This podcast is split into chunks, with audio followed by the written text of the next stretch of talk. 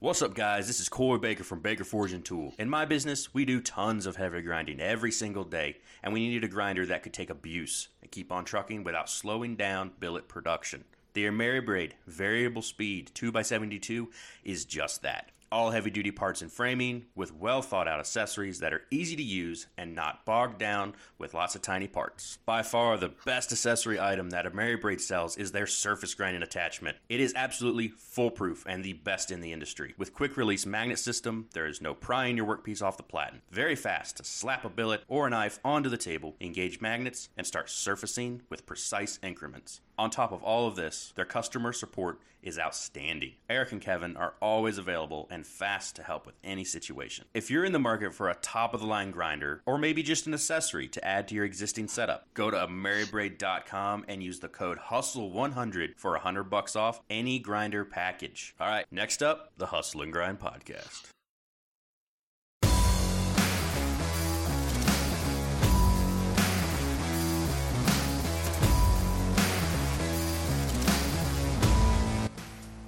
What's up, everybody? Welcome to the Hustle and Grind podcast. I'm Noah Bloomberg from Entiat River Forge here with Ryan Coakley from Ryan Chadbourne Knife Works. Hello. Our special guest today is Tobias Hangler. How are hey you guys. today, sir? Thank you for having me. Welcome. Uh, so, just quickly, let's go ahead and introduce yourself to uh, to our listeners because some of them might not be familiar with you. Uh, where are you from, and what exactly do you do, sir? Uh, my name is Tobias Hangler. I am a trained metallurgist and these days full time bladesmith. So I've studied um, metallurgy at university, afterwards worked for a bit, and uh, slowly transitioned into full time knife making. And I focus on um, culinary knife making, heat treating, metallurgy, all the all the fine geometry, high hardness stuff, um, basically now, and just love forging and love the crafts as as a basis for all of it. Awesome, awesome. There was one question I wanted to get out of the way right off the bat. A lot of us, inclu- including myself, use AEBL stainless. How familiar are you with AEBL? And if you're very familiar, the question that I hear a lot and I've had myself is how critical is the cryo step? Like, and does using a household freezer versus dry ice, slurry, or liquid nitrogen like make a huge difference? Um, actually, it's a it's a pretty good and interesting question. I personally use 14C28N a lot more, which is very very similar to AEBL. It just has a bit more nitrogen, basically. So it's a basically the difference is mostly towards um, a little bit higher corrosion resistance. Other than that, it is very similar. I mean, uh, Larrin Thomas, for example, has done a bunch of testing on it, and both of these deals um, basically benefit equally from cryo. I would say it's very similar. Um, if you get the knife right after the heat treatment, so right after your quench, you bring it down to room temperature and put it into the household freezer right away, like within five minutes. Um, then there's not too much difference um, to using, for example, CO2 um, or even liquid nitrogen. So the benefit of li- using liquid nitrogen with this steel is that even if you quench it um, and you go into the cryo two or three hours later or five hours later, you will get the same result. But if you are very quick after the heat treat, um, after the quench, you go right into the cryo and the retained austenite hasn't had time to stabilize itself yet, um, it will basically transform pretty well too. Um, there is a pretty good diagram out there. Obviously, I don't have it like at my fingertips, but um, I have it in the back of my mind, and that is basically just a statement that the performance difference is very small if you go into your minus 20 degrees Celsius freezer right after the quench. Okay, I th- I think that gives a lot of makers out there peace of mind too, because I know a lot of guys. Uh, uh, liquid nitrogen Dewar and to keep it filled is pretty pricey. Yeah, it's especially for the hobbyist. Yeah, if you're a hobbyist or like doing batches, or if you're doing batches, it's probably a lot better. But for me, it's also a cost, a couple hundred euros each time to fill the dewar and go to the store. And um, in summer, maybe you have one and a half, two months until it's it's all evaporated. so yeah, it adds up. It adds up. Yeah. Well, I think it that's just depends on, on the like you're saying for the hobbyist versus somebody that's doing it full time. You know, if you've got it, you know that's going to kind of keep the pressure on you to make sure that you're producing what you need to produce you know to to make make use of that liquid nitrogen before it evaporates. Yeah i mean it's it's by far not the worst thing in the world. If you do like 10 10 20 knives it's it's all paid for. I mean then it's in the in the two three euros per knife uh, region and you get a couple of more percent out of your steel and it's all good. I mean at the end of the day we all sell knives that cost um, a good amount of money compared to the factory knives. So we want to get um, everything out of them that we can and just push the performance as much as you can. And I think having liquid nitrogen as a professional maker is is a very low cost at the end of the day. But for the hobbyists, there's not going to be too much difference with AEBL if you go into the freezer right afterwards. So no tempering before. If you do quench, temper, and then you go into the household freezer, there's no point in that. But just right after the quench, bring it down to room temperature pretty quickly and go into the freezer. Then you'll get like 95% of what you would have with um, cryo. Awesome. That's really good info. I, I, had no idea that the the time frame was such a, a, a factor. So that's really cool to know. I mean, I studied seven years of metallurgy without um, knowing that. It was uh, it's just one study that i read that i stumbled across um, that showed that pretty well. So it's not it's not cryo is still not too well understood. Um, so there's a lot of funny things going on. Um, some people claim for example that the the heating rate after the cryo is important. Others say that the holding time is important. Um, so there's still some contradicting um, data out there. But getting it to a defined low temperature definitely helps, and that's also what I do with all my, um, like if I use 50 to 100 or um, any steel in that category, I'll I just always go into the household freezer um, because it's no risk, it's no cost. I have it at the shop anyways. Um, and it's just a defined end temperature for my heat treatment. So in the summer it could be 30 degrees Celsius. Sorry for for the Fahrenheit guys, I have no idea. But you can imagine summer temperatures, winter temperatures. There's going to sure. be a bunch of difference. So yeah. um, and there's actually like 40, 50 degrees Celsius um, in extremes, and that can impact your um, heat treatment outcome even if it's just slightly, but it bugs me that it's possible that just the surrounding temperature would have an influence.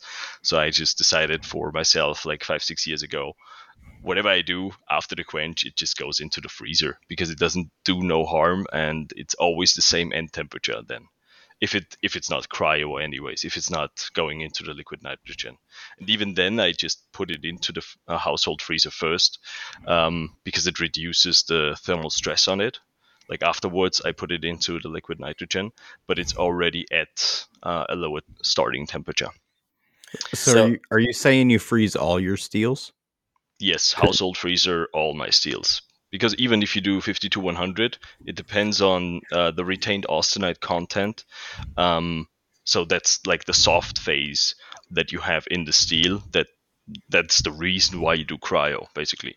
You have some steel that doesn't transform into martensite that is called retained austenite because in the austenization step you get carbon into solution you have your austenite and then you quench it and basically we always assume that it turns into martensite but there's like a remaining percentage in any steel that will be retained austenite. Um, so even on a low alloy low anything steel, like a I don't know C75 or something, you will have a small percentage of retained austenite. And if you go lower on temperature, it will always transform better.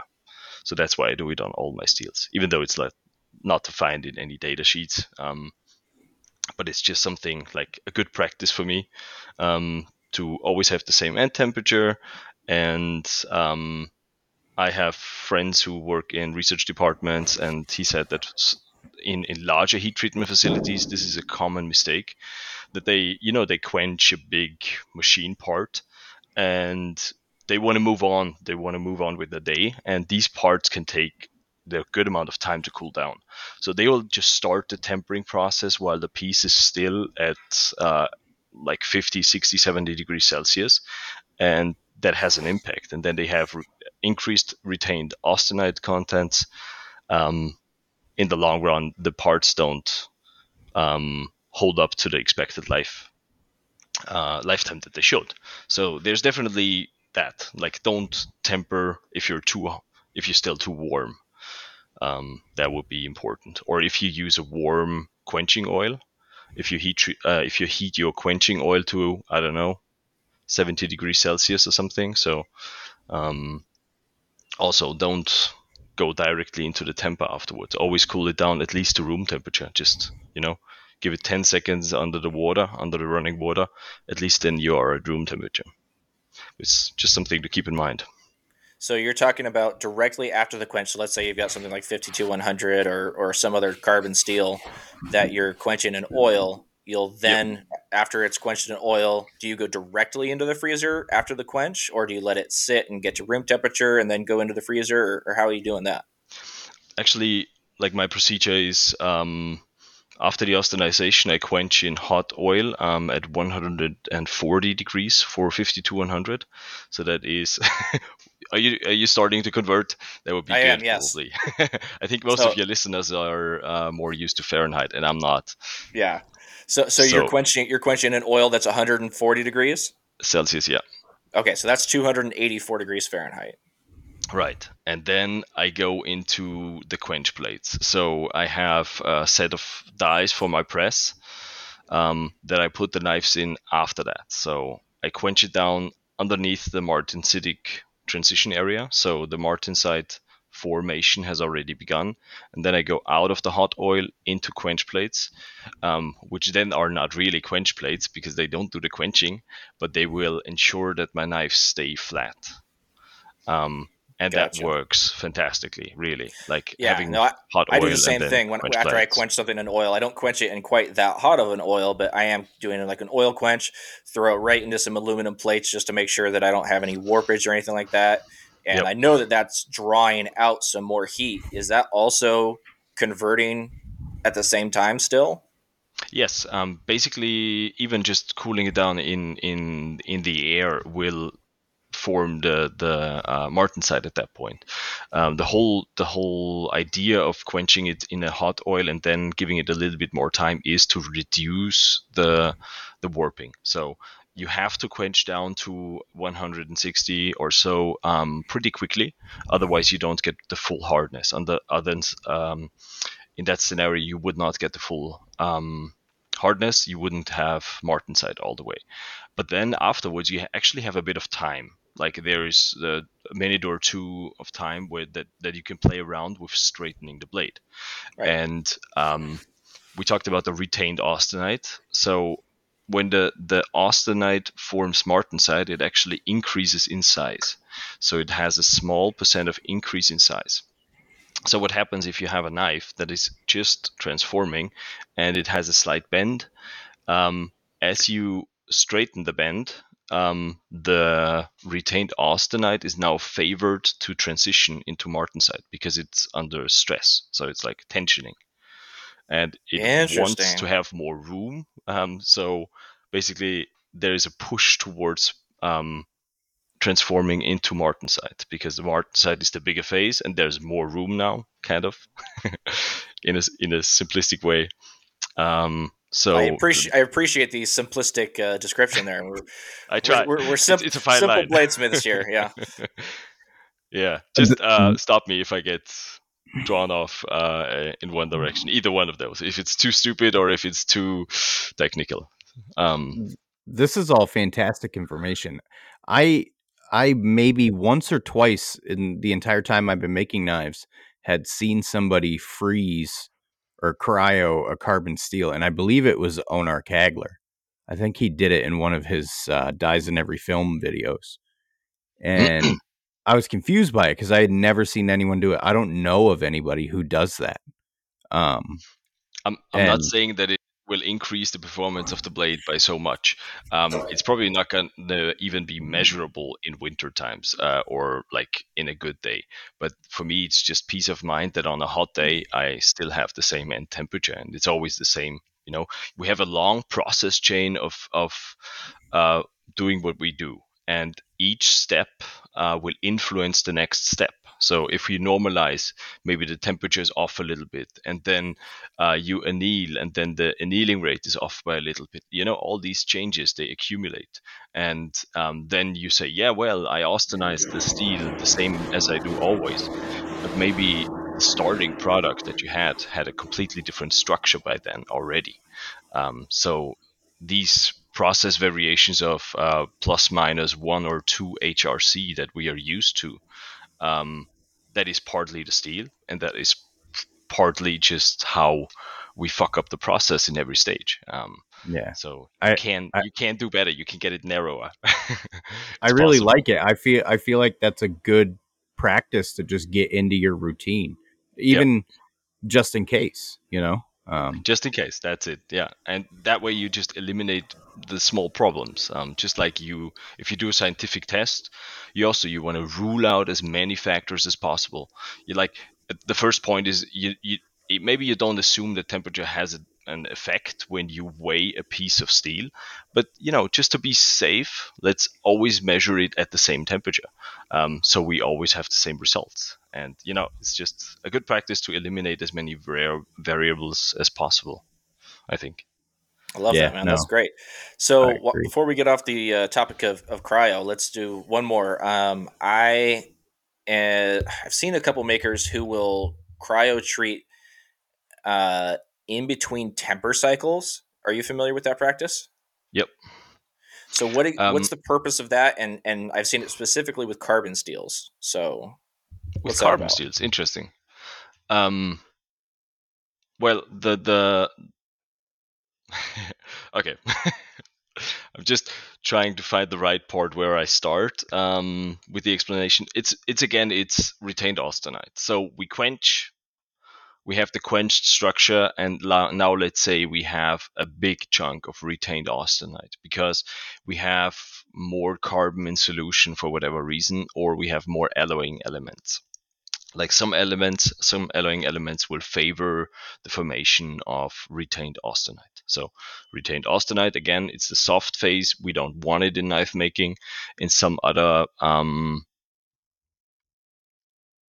parts of the industries, um, it's actually favorable because it's more ductile. In knife making, we don't want it. To, to simplify it, we don't want to have any retained austenite. So we have, want to have 100% austenite. Let's say I quench the steel, it has 20% retained austenite, just uh, any number now. Um, now I do cryo. I can re- reduce the retained austenite by a lot. Let's say that we reduce it by I don't know, 14% more. So now we have 6% of retained austenite. And now I do the first tempering cycle. Um, and during the tempering cycle, the retained austenite basically has too much carbon in it to form martensite. Um, in a way. So it, it's overly saturated with carbon and it cannot like form martensite for that reason at this temperature. Um, so as you temper it, some of the carbon has the chance to migrate out of the austenite into carbides. So it goes out of the aust- uh, out of the retained austenite and it forms uh, small carbides either in the austenite or on the boundary of the of the um, of the crystallites. So then as you cool it back down to room temperature or even below that, now the the austenite, the retained austenite, has a better chance of actually forming martensite because it has lost some of that carbon. Um, so, is that a, in any way understandable, or should I try again? Yeah, absolutely. I no, follow no. you for sure. Yeah. Okay. Good. So we have yeah. too much carbon in solution. Um, we drop the temperature in the first cryo. Most of the stuff is going to transform, but not all of it. Some is just like too much carbon in there, not enough space, it's crammed in there. And now we temper it, and the higher we temper, the more carbon can actually go out of the, the austenite. And then the austenite is kind of relieved in a way, and it can transform a bit more easy because there's less carbon atoms uh, stuck in the grid that that would make the transformation a bit harder. I think that's that's a good way of thinking of it. And you know, if you do three cycles uh, tempering and cryo, tempering and cryo, then you just wanna. That's just pure perfectionism. You just want to get like as little as possible. The liquid nitrogen bottle is already there, so why not s- stick the knife in there uh, just a couple more times to get it as good as you can. Um, Interesting. So, so that's actually the, if I'm understanding this correctly, that's actually the reason for doing multiple temper cycles in the first place. Is when you're pulling it out and cooling it down, it's allowing that that martensite or sorry the the austenite that's been relieved by the first temper cycle to help transfer into more martensite, and then you go back into the temper after that's happened. Exactly. Exactly. Okay. So um, that is part of the reason, and the other well, and a subsequent uh, reason that comes from that is now imagine we have the 5 6% of retained austenite that didn't transform the first time, but they did transform um, after the first tempering cycle. So they didn't transform after the quench, but afterwards. Um, mm-hmm. You did the tempering, go back down, do the uh, the second cryo, and now you have basically fresh martensite. And these however many percent of fresh martensite have never been tempered. So they they basically weren't part of the first temper because at gotcha. the first temper they were austenite. Right. So you okay. have untempered martensite in there that is brittle as glass, and that's why you do the second or even the third um, tempering cycle. It basically all comes down to how many alloying elements you have and how much concern you have of retained austenite. So, um, like the first cycle reduce pretty much most of it. Second cycle, reduce pretty much all of it, and then you have still a small percentage of fresh martensite that you still want to temper in the third run. This is so cool. I love I love this information. This is so cool. all right, um, Ryan, let's let's while we're at kind of a stopping point, let's throw in uh, an ad for one of our sponsors here, and then we can get back into it. All right. Shout out to Maritime Knife Supply. Hustle and Grind is sponsored by Maritime Knife Supply. Whether you're looking for steel, abrasives, handle material, forges, epoxy, or anything for making in general, Maritime Knife Supply has you covered. And in the US or Canada, they ship faster than the great Cobra chicken goosesses that their country is known for. Go to Maritime Knife Supply, and when you buy a 10 pack of belts, get 10% off. And tell them we sent you, eh? There you go, Maritime Knife Supply. And if you're looking for any of these steels that we're talking about, Lawrence probably carries them. So go check him out. Maritime Knife Supply. That man if he doesn't, everything. he'll source it for you. For real, yeah. I've actually I've been doing some hidden tangs this week, and uh, I've been using those files that I got from Lawrence, and they are phenomenal. Don't buy cheap files from the hardware store. Get some good stuff from Lawrence. He had a shitload of 1095 drop ship to me. Uh, yeah, I saw those giant sheets. Jiminy Christmas, dude. Yeah. What, what what what size were those sheets? Uh, two foot by four foot. It's it's half of a four foot by eight foot sheet. How much does each of those weigh? Oh, I don't know, 30, 40 pounds. Dang. Yep, you've been busy. All right, yeah. so we've we've gotten into some nitty gritty. Let's go ahead and go with something a little bit lighter. Um, just this morning, uh, Tobias, I saw you had a post about uh, some classes that you did. And yeah, that's there right. Some, there was some beautiful knives in there, and I don't want to talk about that. I want to talk about this little tool that you had for pushing the blades into the grinder while you were grinding bevels. So, you did pay close attention to the video.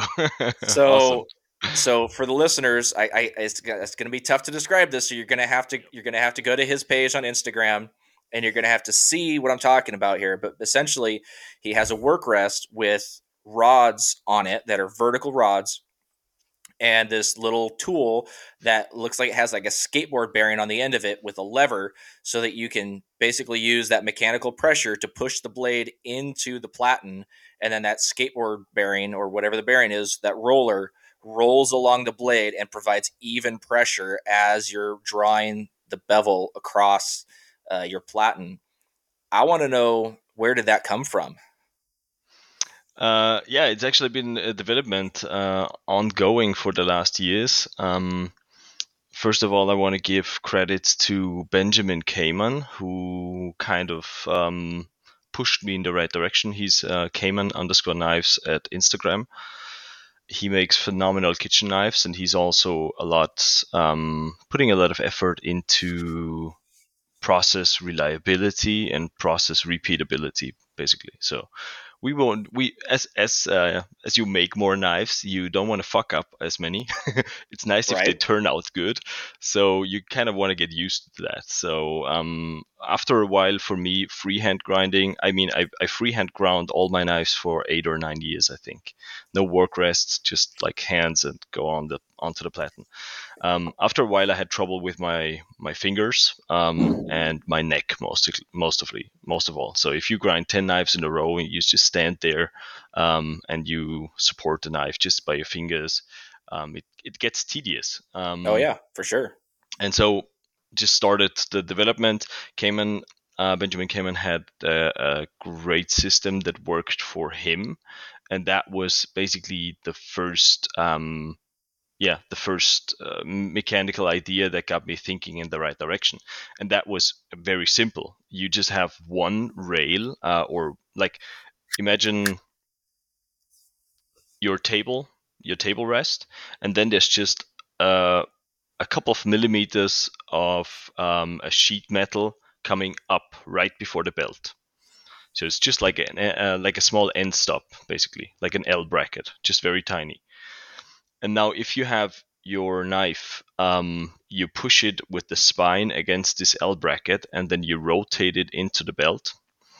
As long as the blade height is always the same, your angle is always going to be the same, um, depending on the distance from the from the L bracket to um, to the belt. And that is actually very little. Like if you do uh, almost like by definition, if you do a full grind, um, a full flat grind, the distance is zero. So you cannot have a sheet metal in between. But anything else than that, um, you just have like one or two millimeters of sheet metal right in front of your belt. And that will give you a consistent angle on both sides. And as you have this end stop, that will allow you to put a lot more pressure during grinding. Um, especially during pre-grinding before heat treatment, because now there's nothing holding you back. It's not your finger strength or dexterity that that you have to keep the angle consistent and lean on that. You can basically go pretty much everything your, your belt grinder has to offer. um, and as I was grinding more and more with this jig for about one and a half years, I, I actually I was grinding a huge uh, Apex Ultra um, cleaver for uh, for a client in Australia, and that was the moment where I was like, I just you know you keep pushing with your thumb and mm-hmm. i was feeling stupid because i i could not apply the pressure needed for for the progress that was uh, that felt right. It's just um, there was too much material and too little strength in my thumb left. So i was like okay i need a lever. And i i was always bothered by um, basically the friction of the fingers. I was like okay let's stick a let's make a stick and put a roller bearing on the front of that and um, I just basically created something very ugly but functional.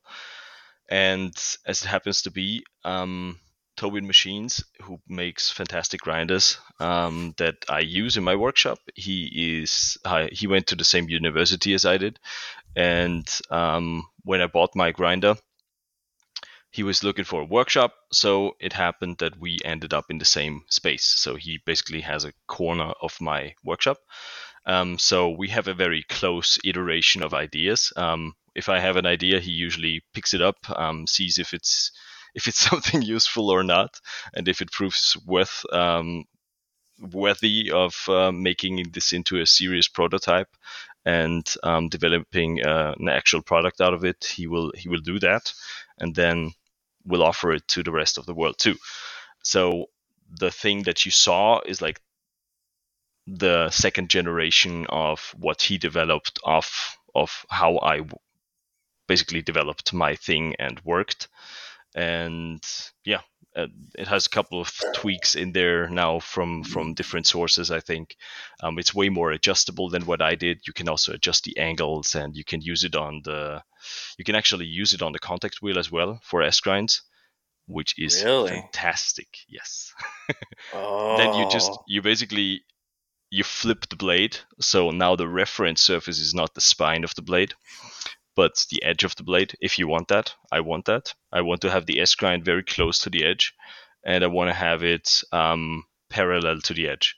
So i'll just flip the, the, the blade down and now again resting against the l bracket and leaning it into the contact wheel. And then i always have the same height i always have the same angle and I can apply a fair amount of pressure and um, do S grinds like that.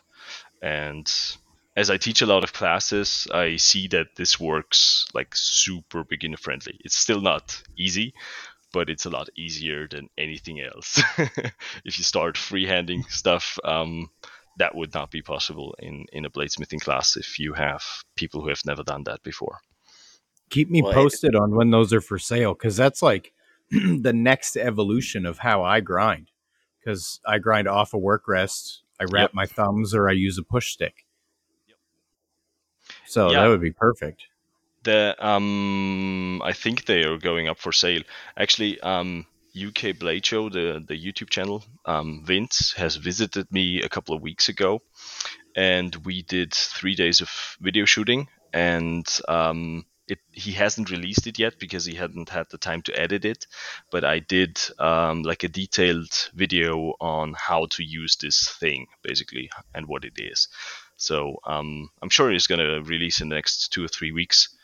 Um, he just released uh, one or two days ago the second part of the uh, induction forging video. If anybody's interested in induction forging, um, I just wanted to show that it's possible to make knives just using induction. So, yeah, go to UK Blade Show and watch the video. I'm super into like interested in induction heaters just because like I like machinery and equipment and how things Yeah. work and like that's just seems like magic to me. It is. It still is. Like you just flick the switch, and five to, to 12 seconds later, you have red hot steel in your hands. And it just changes the way you work and changes the way you think because the gas forge is, you think about that very well if you want to heat it up because it's going to take 10 minutes until you have a heatable, usable heat. And the induction forge is just completely different. You know, I got a bend. Um, if it's before heat treatment, no worries. I go out to the induction heater, heat it up, and three minutes later, I'm back on a grinder. That's beautiful. Do you yeah, think that- it'll ever uh, get to a point where people are making Damascus and induction forges? Um, in the video, I do a Go Mai billet, so it's like a five layer. Um, Damascus is a bit tricky. You need pretty, pretty beefy. I mean, you can do, you can do smaller billets. You can do like 10, 12 layers um, at a time. But uh, most of the serious makers who want to make and produce more Damascus, um, the billets just get bigger because basically the bigger the billet, the better your yield is going to be, the less waste you're going to have, and the faster you're going to be per kilogram. So my billets at the moment have around eight to ten kilos kilograms usually, so um, about a, little bit 20. below 20 pounds. Yeah. Um, so you would use you would need a pretty big uh, induction heater for that, but it's not a problem with a small forge. We use them Um, in the mechanic world. Noah and I are both mechanics Yep. uh, for heating up like exhaust flange bolts and stuff that's really, really rotten. Yeah, you probably got the portable units with the magic wand. Yeah, Yep. Yep. Yeah, You and those were the the head only- of the bolt. yeah, those were the only units that were available like a couple of years ago. But it becomes more accessible, and um, yeah, I think it's a cool technology. Even like when I was a student, um, I was looking for a workshop that had you know all the proper ventilation for a coal forge and all that, and all that's not needed anymore. Then you can work uh, in a basement Um, you can make fantastic knives with a belt grinder, and induction heater, and a rolling mill. And you can make pattern welded steel, and you don't have any noise and you don't have any fumes anymore. It's just, you know, just it's it's a tool in the box. It, it's not the right for everyone, but it's going to be interesting for many people who live in the city, or uh, and who still want to make it happen, and who can't run a coal forge because the government won't allow you allow you to do that, and the neighbors won't be happy. So, I think it's it's very cool technology, and depending on where your energy source, um, where the electricity comes from in your, in your country, um, it can actually be pretty green too. Like in Austria, we have a lot of uh, water energy, so it's like 85% is renewable energy. So it's definitely better than burning gas or burning oil. Yeah, that's interesting. You bring that up. Noah and I were talking about the difference in our energy bills before you hopped on. Oh, really? He li- he lives in a hydro energy area. I yeah. where I live in Maine, we produce power and export it to Massachusetts and Boston, mm-hmm. and then and then import it down from Canada, and it's super expensive. Yeah, yeah I'm I am very lucky to live in an area that is almost 100% hydroelectric. We've got so many dams around us. There's one 10 miles down the road from me. Yep. I live right on the Columbia River, which is a pretty large river in comparison to um, a lot of them and there's multiple dams along it. And I mean, our our area is well known for having less expensive power, and it's you know, and it, it hasn't changed green. for you. Like it hasn't gone up. No, because in Austria it's the same thing. We have, like I said, 85% or so uh, water energy, but the energy price is always um, based off the most expensive resource at the moment. So uh, we just had a 290% increase to 390% uh, of the electric uh, electric cost uh, compared oh to the gosh. year before. So it's like before you paid 100 euros and now you pay 390. It's like, oh what gosh. the hell? Damn. I thought our increase was bad. They hit us with 80% increase earlier this year, and they're pushing for another 40% on top of that right now. It's absurd. So, how are your, I don't want to get political here, but are any of your energy increases due to some of the stuff that's happening over there uh, in in Eastern Europe? Yeah, definitely. Um, I think part of it was, you know, just a scarcity of resources and um, um, a lot of the, the power supplies, especially the plants in Germany, run, or probably most of Europe, run off uh, coal and gas. And um, a lot of the gas came from the Ukraine and from, from Russia. And both are not as available anymore now, obviously. So um, the energy mix just has been hit very hard, um, and basically the, the the plant making water energy just demands higher prices now because it's a free market situation, and they can, even though the cost of making the electricity hasn't gone up. Um, it it has been stabilizing again um, in the B2B market, as I hear, but as a private individual or as a small company, you you haven't been uh, put down again. So I don't know if that if and when that's going to happen. Gotcha. So unfortunately, that just means that the the cost of your products are going to have to go up because the cost of making them goes up, and so it all just rolls downhill. Yep. I had heard that they just pulled off a successful nuclear fusion. So oh, hopefully oh, really? by the time, yeah, so hopefully by the time we're old men, energy will be free.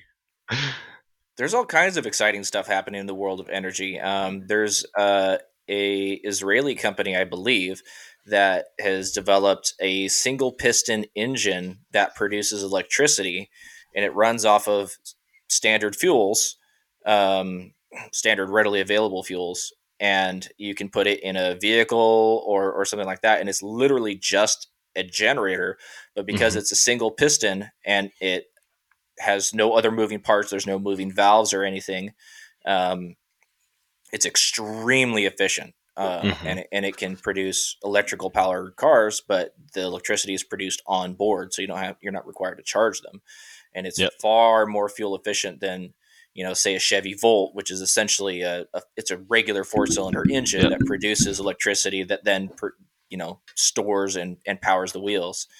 Um, so there's interesting that, and there's synthetic fuels that people are developing. Um, synthetic fuels that are essentially carbon neutral once the equipment is created to make them. Um, there's a company up in Canada doing that, and I know there's a European country, or sorry, a European company um, in conjunction with Volkswagen that's creating that. So that's there's a lot of really cool technological stuff that's happening with that nowadays. Yeah, definitely. the The real question is always where's the energy really coming from? Like where is it generated? Because uh, even even gasoline is um, it's basically already the battery. Um, it's already the energy stored in a media. It's not where the energy comes from, but it was like originally solar energy before it became oil. Um, so that is. Uh, I don't remember who it was, but some guy said the interesting thing about the conventional engine is not the motor, it's the tank. It's like the fuel tank because you just load it up in two minutes and you can go 800 kilometers. Um, and it's not a problem with range, and that's what we see in the electric cars. It's one of the biggest drawbacks is just the range and the how limited you are if your battery dies and if your battery goes out. So then you have to wait for 40 minutes until until it's charged up and uh, ready to go again. Yeah, yeah. EVs take a pounding here because it gets cold. The batteries yep. do not like being frozen. There are definite drawbacks, but I mean, you got to think about the, and this is coming from a mechanic who works on diesel cars or uh, gasoline and mostly, but uh, you know, if, if you're in a situation like for myself, for instance, um, I drive 20 minutes to work and 20 minutes back on a standard EV charge, I could drive to work and back for a week and yep. then charge it up on the weekends and I wouldn't have any issues there.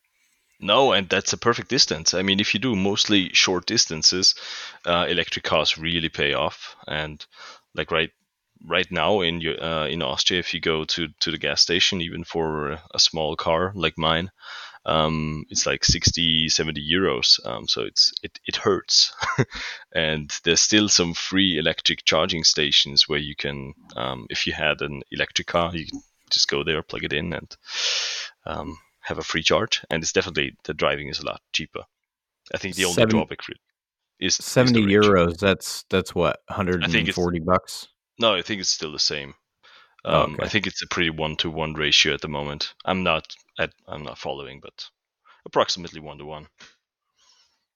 Yeah, we complain about our gas prices over here a lot, and we shouldn't complain because even even Canada is way more expensive than we are. Gas right now here is three nineteen a gallon, so four liters.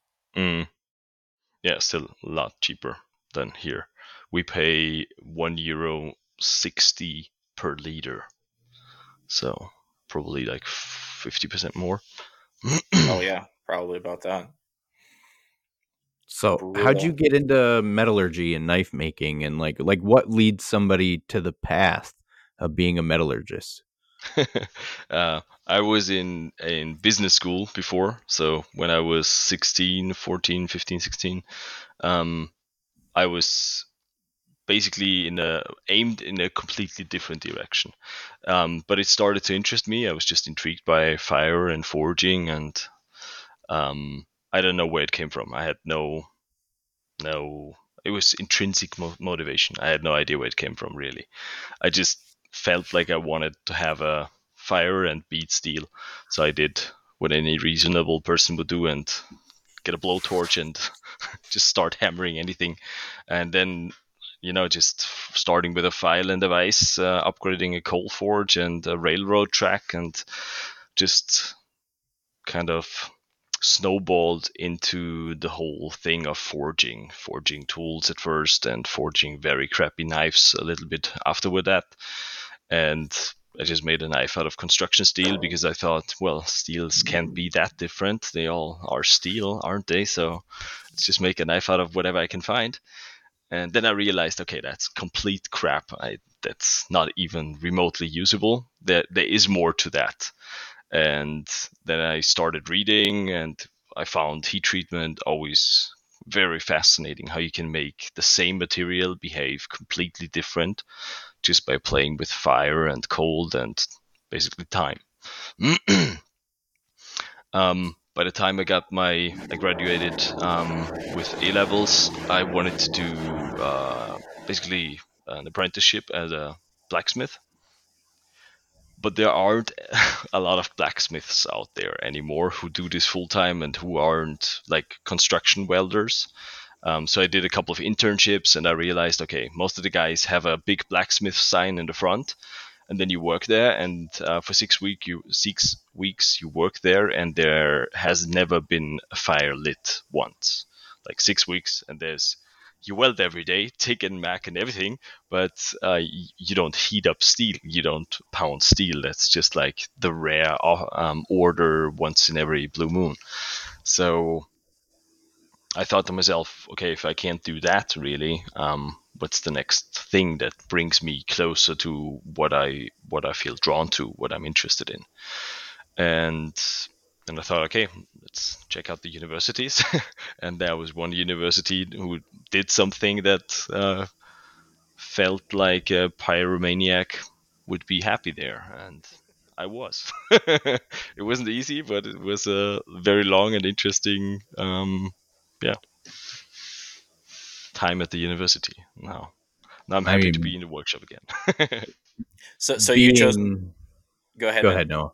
Go ahead i was just to say so, so you chose metallurgy because that was pretty much the only university available course that had to do with with blacksmithing or anything to that to that nature basically yes that was what what felt the closest to me. it's a bit ridiculous. Um, but I was like, yeah, I can always fall back. You know, if I uh, fall back on that, if I ever get injured or something, I, I still have, um, I still have an office job that I can fall back on. And maybe it's not even the worst idea. I mean, um, making knives is pretty intense on your body, and um, I mean all the dust and I don't know. Maybe it's just me being stupid, but um, there's there's a bit of yeah strain on the body and on the tendons and the joints and everything. So it's it can happen pretty quickly that you lose a finger. I mean, what do you do if you lose your right thumb? Um, what are you gonna do? And maybe it's not bad to have a plan you'd B. Be screwed. I, I, yeah, you'd be screwed, really. I mean, and I, for example, cut into my right thumb. Um, last year or one and a half years ago, I, ru- I cut right through a tendon, and you know it's a three month break for you. You can't do anything. You have a yeah, it's your right thumb. So mm-hmm. Sit in front of the office and try to do a um try to do your web design a little bit neater with your left hand on the mouse. So I don't know. Yeah, that was basically the thought. I saw I saw that my uncles who have been um, men uh, they have been roofers all their life. They they kind of struggled in their higher age. So I was like, okay, let's just do university first and then see how knife making goes. And if it doesn't go well, I can always fall back on that. I struggle now. I'm, I'm in my late thirties. Yeah, uh, yeah, it wears on you. Yeah, it is. Knife making's really hard on the tips of my thumbs. Yeah, that's why you need that grinding jig. yeah, exactly. Yeah, exactly. No, for real. It it is not. I mean, partly I think we're all doing this because we like the struggle and we like the the hustle and the grind, obviously. Um, but thank you, thank you. but it has its limits. Um, we don't we don't want to be cripples by our 40s or 50s. I mean, we we all want to have something out of life too, and um, that's what I start seeing more and more now. In the beginning, I was just like all in. I gotta finish this knife, no matter what the cost is. Um, but yeah, I I like waking up in the morning and not having too many things of my body hurt. So I try to be more reasonable on myself. And that sounds amazing. A... I wonder what that's like. I'm, I'm a full time knife maker, or sorry, a full time mechanic and a part time knife maker. So I don't think I've ever woken up and not had something hurt. The the, the knife Yeah. making for me is the e- the easy part on my body. That's uh, that's nothing. You know, mo- most of my my cuts and burns and and messed up joints are all from my day job. It's the it's the Yep. knife making where I get to relax. So that must be nice. Now, uh, for real, construction jobs are a lot worse. As I said, I, I did a couple of internships, and um, I also worked in the industries, in rolling mills and stuff. And nothing is as hard on your body as construction work, in my opinion, because there's no crane, there's no reliable process, no nothing. But it's just you and another guy, and then there's this railing that needs to go up there.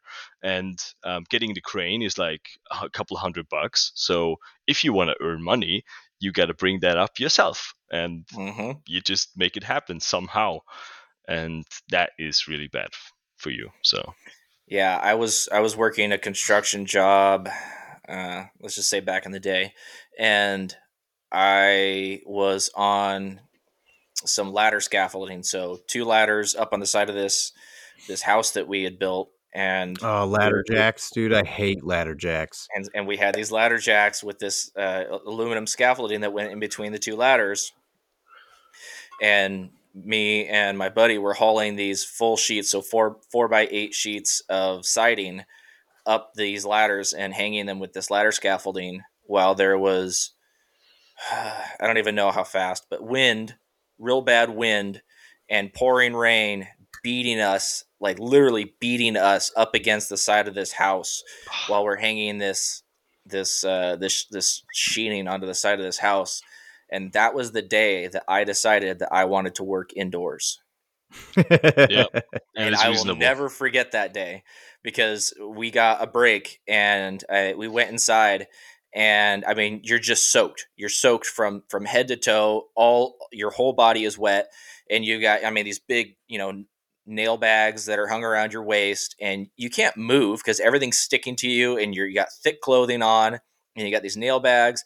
So we just sat on these uh, sawhorses inside. You couldn't even sit down properly. So we're just straddling these sawhorses with our heads in our hand or, or yeah heads in our hands just trying to like breathe for like 10 minutes and then we're back out back out there in it.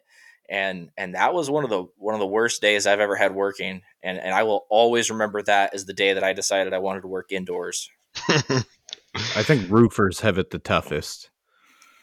Roofers for sure. Uh, Yeah. they work year round here. Yeah. I It's- enjoy so roofing. I, yeah, I was just gonna say I also enjoyed it. I worked with my uncles a couple of times. It is a rough job, and you have exactly those scenarios. You know, it's a I don't know a March, um, and you start doing something, and it pours rain, and it's like almost freezing, and you're out in the rain all day.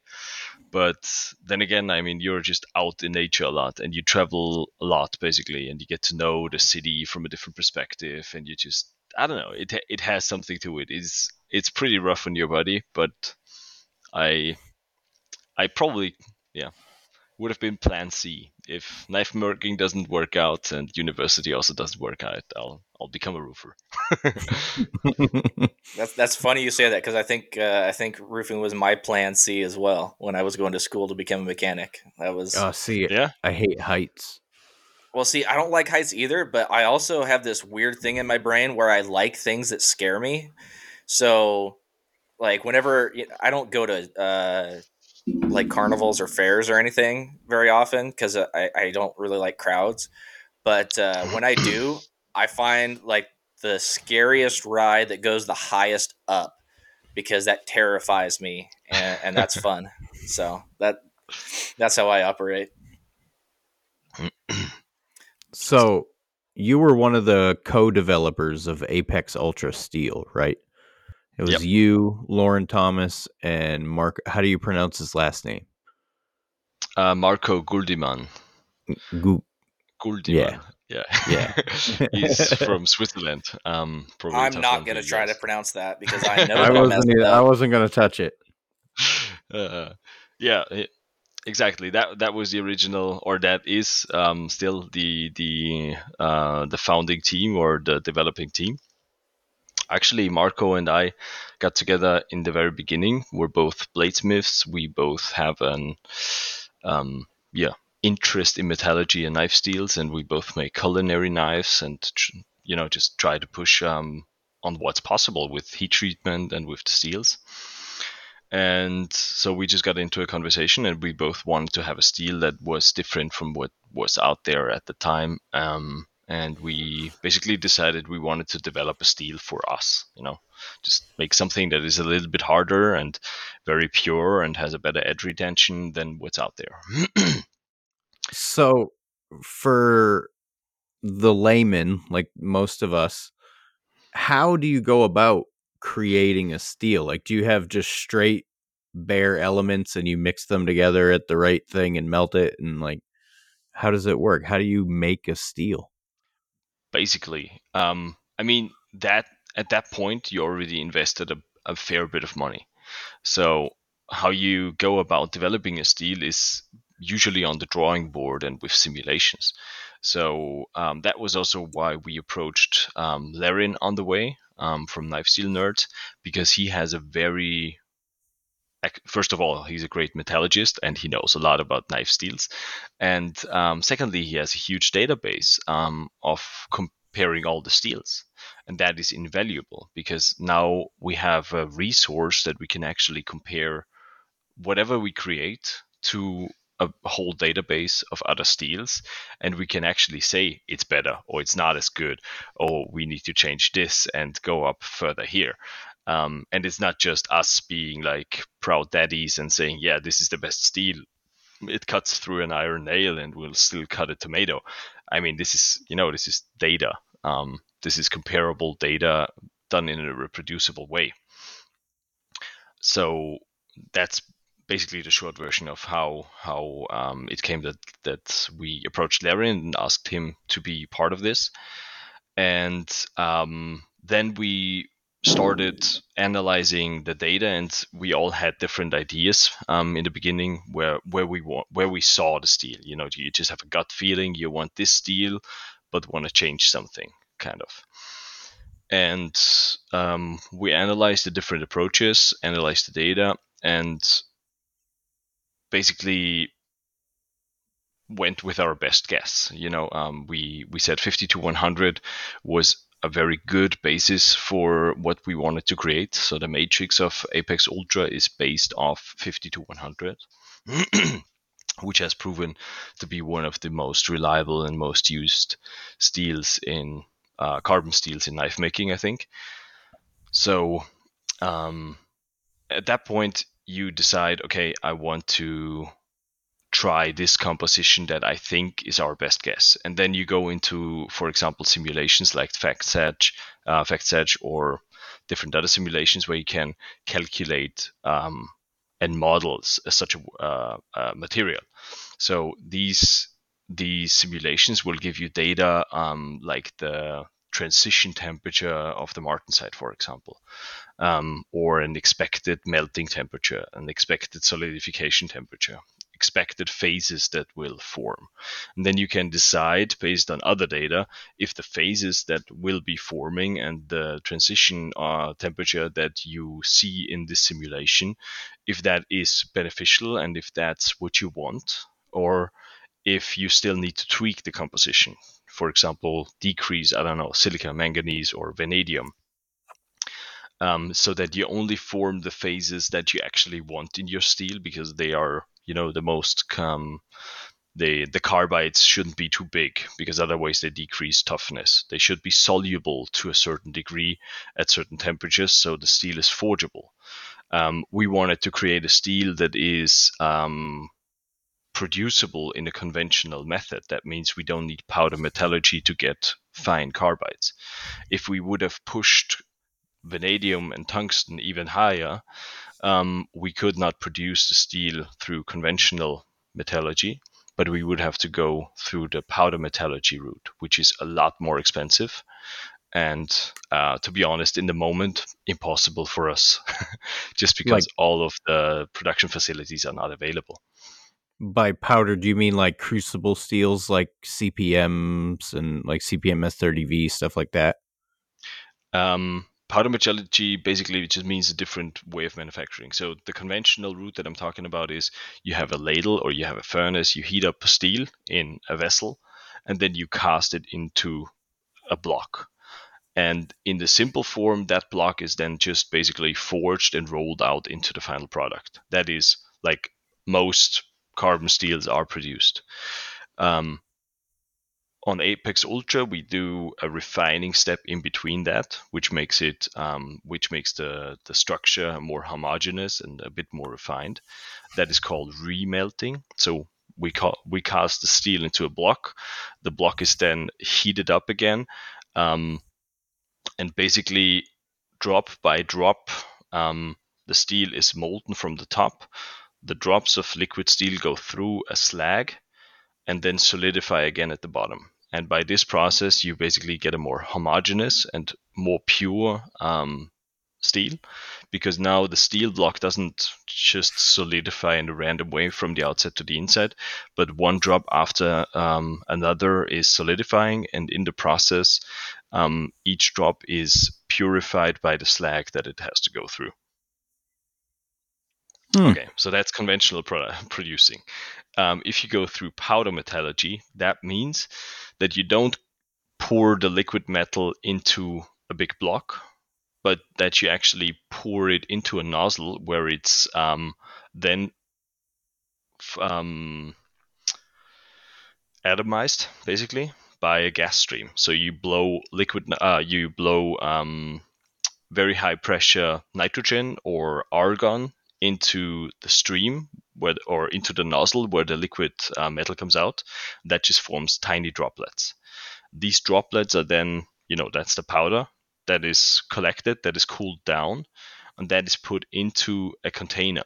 So you have like a huge pipe that is welded shut at the bottom. You fill in all this powder. You compress it, compress it as much as you can, put on the lid, and make it tight. So you weld um, you basically have a tube with powder inside that is welded shut on the ends. Then you take that powder filled tube and put it in a furnace where it's heated up to high temperatures, like around 1000 degrees Celsius and higher, and it is um, compressed by an immense force. So they push in argon and a lot of it, like a couple thousand of bars, um, bars pressure. So in the process, the steel is heated up, and um, basically all the voids disappear, and the whole steel just becomes one piece. It's synthesized together, and that's powder metallurgy. So now you don't have drop by drop solidifying, but you have like tiny, tiny powder. Um, so that steel is the most homogeneous, and you only use that method if you have no other choice because your steel basically um, would solidify in an unfavorable way. Um, so that's if you add too much vanadium, tungsten, carbon, whatever, um, your steel cannot be produced in a conventional way anymore, or the carbides that form are very detrimental. And so we we just wanted to cut in between that line because um, either your steel costs 30 euros per kilogram um, in a certain production stage or whatever, or it costs, you know, four times, five times that um, if you go with powder metallurgy. So um, it's just it's a big step. and forging steels are all done conventionally, and with adding the remelting step and having you know like a small batch, we are already on the higher side of prices, just because it's the best that you can do. Basically, we try to keep all the um, pollutants as small as possible, just make the best steel as possible. Uh, in that way. But um, if we w- would have gone to powder metallurgy, first of all, there's the problem that you cannot get um, production um, capabilities at the moment. So they're all at, you know, they are booked for the next four years. So nobody wants to have us. and the other problem is um, just the pure cost. That would be four times uh, of the cost that we have right now. I really appreciate the the explanation that you gave of, of the two different types there and, and I really appreciate the the layman's terms that you were able to use so that, that most people should be able to understand that because I'm sure it's a lot more complicated than that. Uh, I know a lot of uh, car parts are actually manufactured um, in that the the second the powder metallurgy way. Um, a lot of like uh, uh, connecting rods, things like that, are made. Using things that, that are usually pretty tough uh, or that have a lot of strain on them, or like valve caps and things, something like that. Just weird parts that would otherwise break first. Um, it's like the last resort that you have as a metallurgist. If it if it's not possible to produce it in another way, or you want to get the quality better, um, just let's go. Powder metallurgy. It also has some drawbacks though. For example, the oxygen contents are usually a little bit higher, but then that's interesting. Too deep. okay, all right. Well, um, just just quickly. Yeah. Go, go, go ahead. ahead. Oh, yeah. I, I, was just going to ask um, the uh, uh, place out of Sweden um, that does the uh, the very very intricate patterns with uh, stainless steels. Um, Damasteel. Damas steel. Damas Damasteel. Thank you. Yeah. Um, correct me if I'm wrong, but I thought I heard that they use uh, powder, powder metallurgy for creating their their steels. Do you know if that's correct? Yes, I think uh, according to their homepage, uh, they use powder metallurgy. Yes, it's correct. Interesting. Okay, so yeah, that, that I. They're also not cheap. I was gonna say, and then that might like kind of explain euros per kilogram. the, uh, the, the cost. I mean, you get an amazing product, but yeah. but yeah. man, you gotta you gotta really want it you gotta really want it. I mean, the the price of the material is um, already that of some other knives out there. So exactly, yeah, mm-hmm. it's pretty intense. So as I was just explaining how you develop a steel, we we didn't get far. So basically, we were at the simulation stage. Now we simulate which contents we want to have having already in mind the production flow that we are aiming for and um, all of that in the background so we simulated the alloy until we were happy, until we thought, okay, this is a pretty good guess.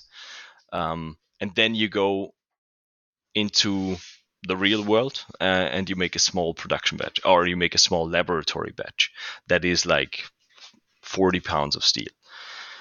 So um, it's a small vacuum induction furnace. So you can imagine that thing like a big pressure cooker having an induction melter inside. So it's basically just a metal vessel that can be um, put under pressure or put under vacuum. And they can, you know, just purge it with argon. It's very enclosed. You have very good um, you have very good control over the atmosphere in there. Because as soon as you heat up the steel as we all know it starts to burn. It starts to form scale in the solid state. And if you heat it to a liquid obviously it's also going to burn. So that's a problem. That's why you need a very specific vessel. You cannot just i can't i, I mean i can melt steel on my induction forge um, in the shop and i can throw in stuff there but i it's not scientific you know, I don't have um, all the equipment that I need in the shop, although I already have a lot.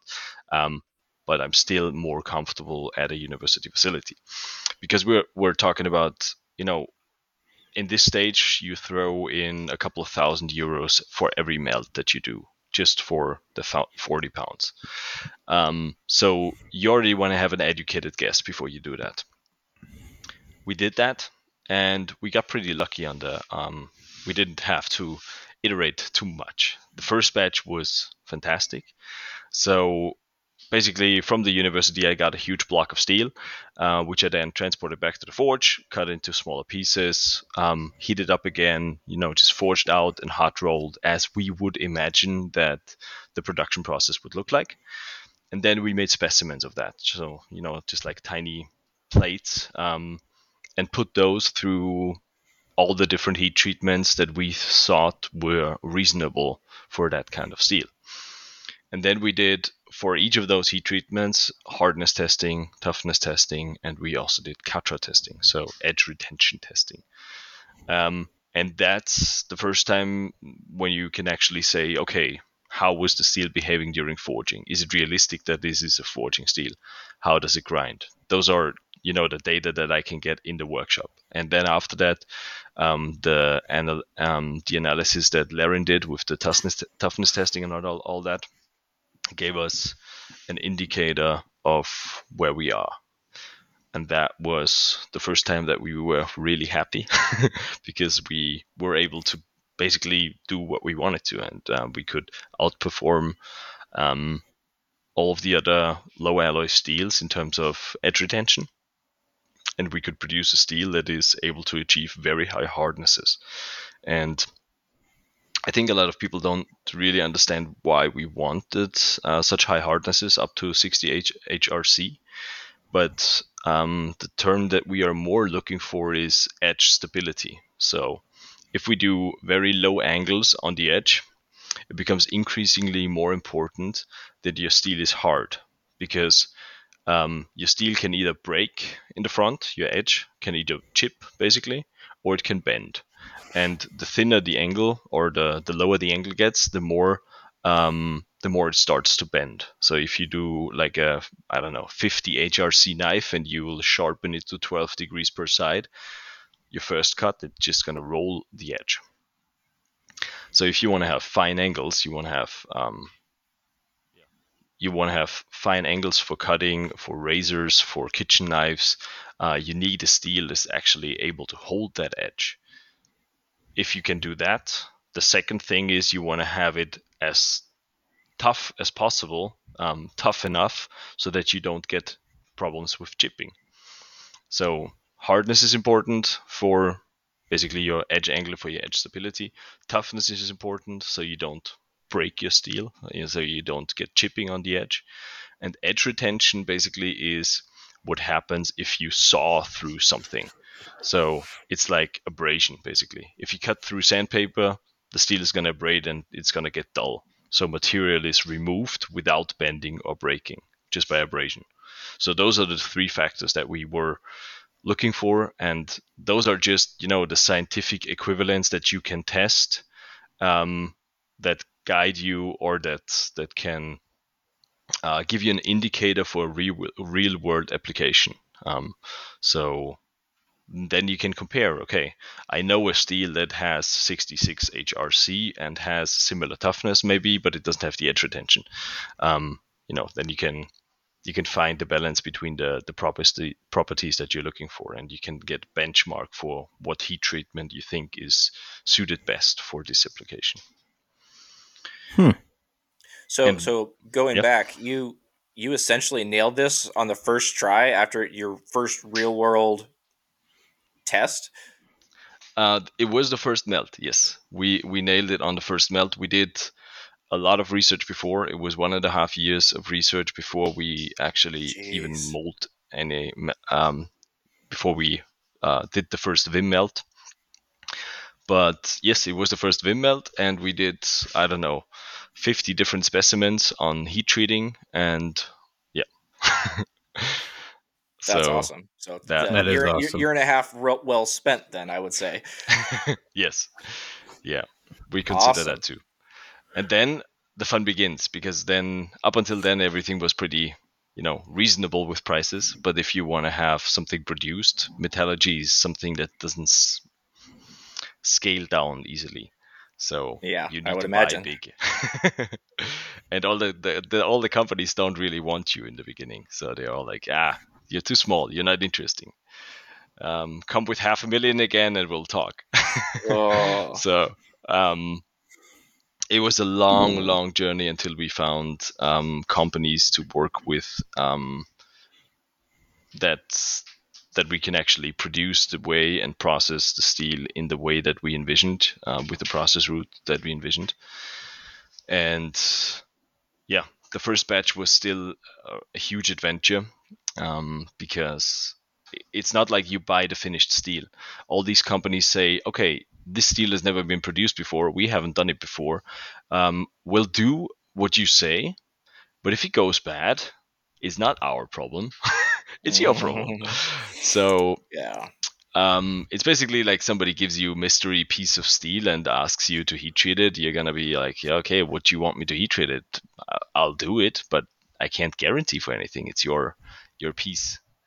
Um, so I understand the companies. Um, for them, it's our research, and um, they just want to earn their money. But it wasn't a very fun situation as a small blacksmith um, if you have to produce the steel and finance all of that. however, we did, um, probably underestimating the risk. But um, the production risk, yeah, we were called crazy a couple of times by the by the by the companies, but um, they were right. Um, the risk was actually pretty big, and we lost uh, half of the first batch actually. So we we already went two of the three production steps. So the steel was molten and cast. It was remolten, and in the last production step at the last company, um, I was there when it happened. Um, we did the hot rolling. So during hot rolling, you know, you still have a block that is fairly. It's like wootz. I don't know if anybody's familiar with making wootz, but um, when you do the first couple of forging steps, you got to be careful. You gotta, you know, soak the steel for a little bit. Um, there's they call it roasting, so you know, get the the, the carbon to um, diffuse a little bit, so you don't have any um, high spots in carbon that melt earlier, and you want to be very very careful. Well, our steel is not too far away from from where the wootz is, so um, in the casting structure, it's still very tricky to forge. And um, we actually just missed the temperature by 50 degrees Celsius. Um, and this first block of steel just crumbled in front of my eyes on the first oh. contact with the rolling mill. So it's you can imagine just now driving your mid-sized new car into a tree. That's basically what happened financially on that day. it was a big big big drawback. But luckily, we had two blocks on the way, so um, our melt consisted of two blocks, and we we called it a day. We had the other block just cool down to room temperature again, reassembled our forces, um, and well, as the block was already there, we had to do something with it. So again, we cut off pieces from the material that we had. We analyzed it. We did micro- microscopy testing. I cut off a couple of pieces and I just heated it up in the forge to different forging temperatures. And um, I have a rolling mill in my workshop. Um, so I just did rolling simulations you know, just did a couple of days just heating steel to different temperatures. And I hot rolled the steel until I was comfortable with the temperature. And um, always, you know, just going back with Larrin and with Marco asking or discussing what would be, yeah, what should we do?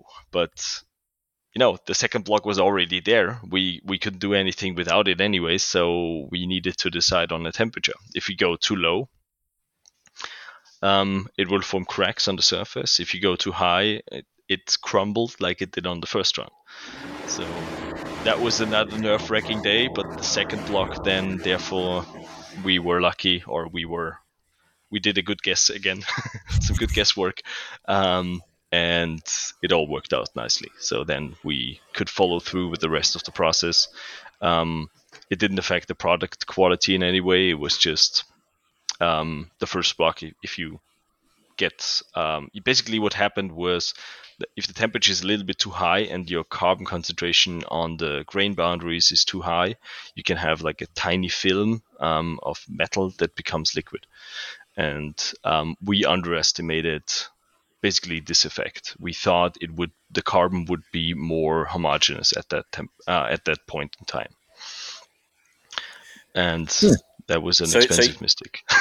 yeah, I would cried. Sounds like it. so, so, so you essentially took the failed block and then did testing to determine what the proper temperature was. Is that is that what I basically heard? Um, no, we actually cut off a piece of the good block too. Oh, um, and we compared okay. both of those. So our yield on the first batch was uh, pretty disappointing.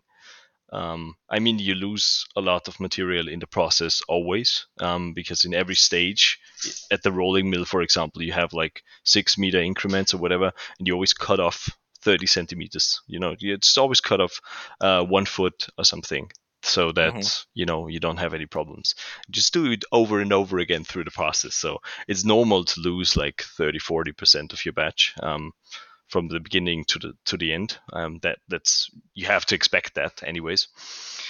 but then if you lose half of your batch uh, along the way, then on top of that, there's not too yeah. much. there's not too much left, and then you just Uh, cut off a few chunks for testing of the last block. So um, yeah, the first batch was was a lot smaller than anticipated, and actually when we um, talked about when we should do this podcast, um, I think it was spot on because tomorrow at 11 a.m. Uh, we will have the hot rolling stage once again. That that was the crucial moment of the first batch where we um, failed the first block. so tomorrow at 11 a.m. I'm going to be at the rolling mill again, um, watching the spectacle and being slightly nervous. I I am very confident that everything will go as planned as now we have a recipe that we are following. Um, we have one recipe that worked the first time and it should work again. But you never know what the companies do exactly. And as I said, all the process fluctuations they can add up. But I think, and what from everything that I've seen, I can only expect a product that is even better than the first batch. So we were so this is just the second batch that you're going to be rolling out tomorrow. Yes, second batch. Things are Wow. moving very, very slow with these companies. So if you move, uh, if you order steel today, you will get steel in nine to ten months at the moment. So as you can imagine, um, with the high risk, anyways, we couldn't order a second batch until we had confirmation that the first batch would work out. So basically, we ordered right after we knew that the steel was okay, but I think the first batch came out in June, July. Um, so now it's like the production time afterwards. So it was as fast as we can. Now we already put in the second or uh, the third order for the batch. So this time the iterations are going to be faster. But yeah, it's it's not like Amazon Prime. You can't order today and two days later. Well, you can't even do that anymore with Amazon Prime. Jeez. Wow, that is extremely fascinating. So, just real quick, um, if if any of our listeners are interested in getting their hands on some Apex Ultra, what's that going to look like for them here in the states? Um, let me very quickly check. Um, so in the US, we have Pop's Knife Supply, um, who has already been um, a retail partner of, of Apex Ultra on the first batch. They will definitely be importing um, again on the second batch, and in Canada we have Knife Maker Direct, who will also definitely gonna get um, steel. There is a couple of more retailers who have approached us, but um, learning from the first batch, as you probably can understand, I don't want to make any promises until we have the steel in our hands. Like the the people who bought from us the first time, um, they didn't get as much as they ordered in the first batch, so they are going to be the first ones uh, whom we're going to deliver to from the second batch. So um, those two are definitely going to be like top priority, and then after that we're going to go um, basically first come first serve with all the orders um, how they came in.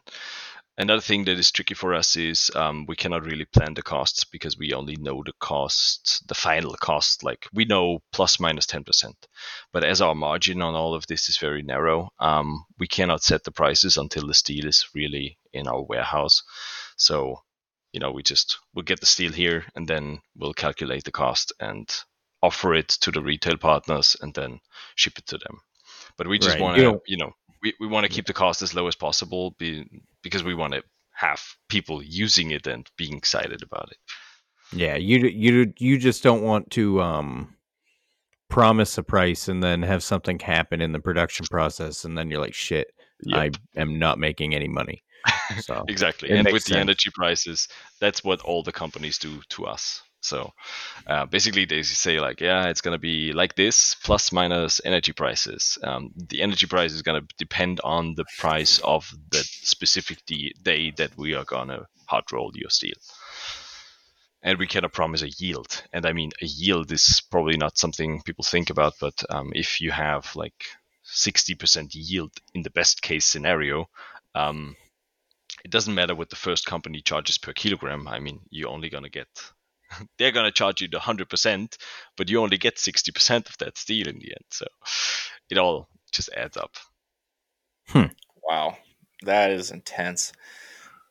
Uh, Ryan, um, let's uh, take this pause to throw in another ad from another one of our sponsors, and right. uh, talk about Phoenix a little bit, maybe.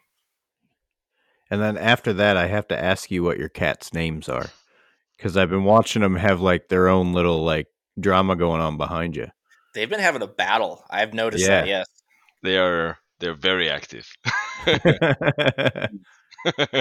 Hustle and Grind is sponsored by PhoenixAbrasives.com, your one stop abrasive shop. They stock all the abrasive belts you need in all sizes. They also offer knife making kits, which have all the goods you need in one kit, as well as hand sanding and buffing materials. Go to PhoenixAbrasives.com and use the code HUSTLE10 for 10% off your order. That's right, guys. PhoenixAbrasives.com. Go to the website, click shop in the upper right hand corner, and they have uh, different uh, areas. They have one specifically for knife makers, and you can get all different kinds of uh, belts, abrasives, uh, buffing material. Uh, I just ordered from them, and they have an extraordinary variety of different types of uh, ceramic belts in particular. So I think I went through and I tried to order every single type of ceramic belts that they have. And I'm going to try them out, and I'm going to tell you guys uh, which which one's my favorite. But they have a, a large variety, um, and then of course they have those incinerator belts, which are phenomenal. They're priced to match, but they do last and they are great. Uh, but I'm going to try out some of the other braces that they have and uh, and see what I think of them, just because there's such a large variety. So, anyways, check out phoenixabrasives.com. what kind of abrasives do you recommend, Tobias? um, I am happy with VSM belts. I'm very happy with them. That's what I run too. Yeah, I like I like them.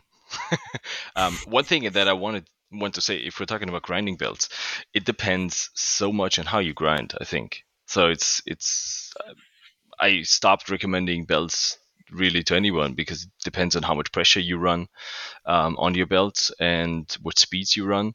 So I feel like the common thing in the industry is running pretty fast um, with relatively low pressure, so you don't overheat the steel. And I run the complete opposite. So I have like even my belt grinders are specifically built for low uh, RPM, high torque, because I imagine it more like milling. You know, like take deep cuts with each um, with each grain of the belt. So I put a lot of pressure on there and run the belts rather low and run water cooling.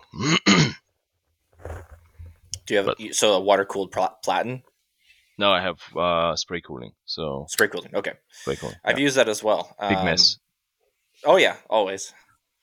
Yeah, makes My shop's a big mess anyways, so who Yeah, cares? doesn't matter. Uh, but that's interesting that you say that because I've noticed that with with different belts, there are some belts that seem like they cut better at higher speeds, and then I have uh, these. I have some other belts that I've gotten recently that seem like they cut better at low speeds, even though most people say that ceramic is in intended to be run at a higher speed because you get more cutting life out of it that way. But I've got some other ceramics that seem to really hog material off a lot better when they're run at a lower speed.